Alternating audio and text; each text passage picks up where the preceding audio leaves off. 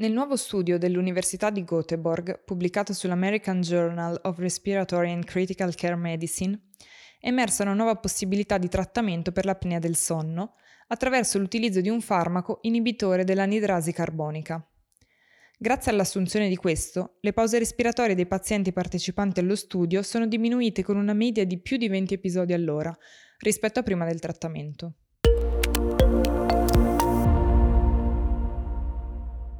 Le attuali terapie dell'apnea ostruttiva del sonno sono limitate da un'insufficiente efficacia, conformità o tollerabilità.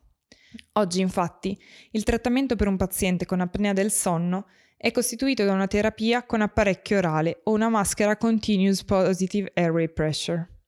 Entrambe le modalità contribuiscono a mantenere l'accessibilità delle vie aeree durante il sonno.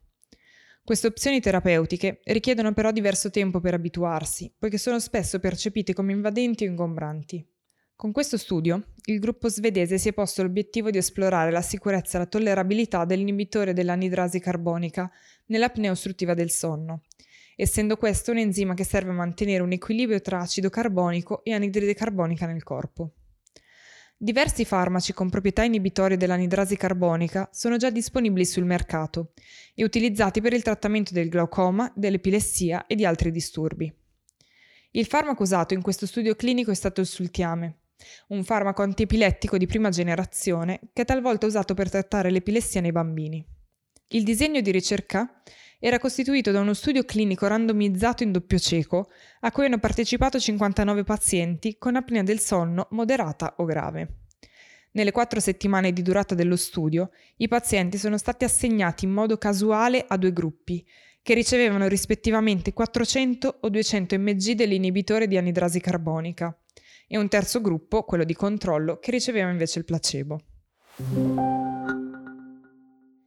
I risultati hanno mostrato un'efficacia del trattamento che ha ridotto il numero di pause respiratorie e ha promosso l'ossigenazione durante la notte. Alcuni pazienti hanno sperimentato alcuni effetti collaterali come mal di testa e dispnea, più frequenti nei partecipanti che hanno ricevuto il dosaggio più elevato del farmaco.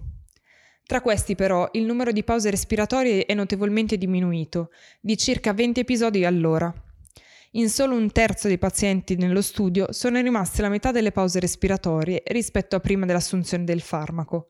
In un paziente su 5 il numero di pause respiratorie è sceso di almeno il 60%. La presenza di diversi farmaci approvati nella categoria degli inibitori dell'anidrasi carbonica sul mercato rende praticabile lo sviluppo rapido di un farmaco approvato per l'apnea del sonno. Nel sommario di questo episodio trovate i link a notizie e approfondimenti di orl.news.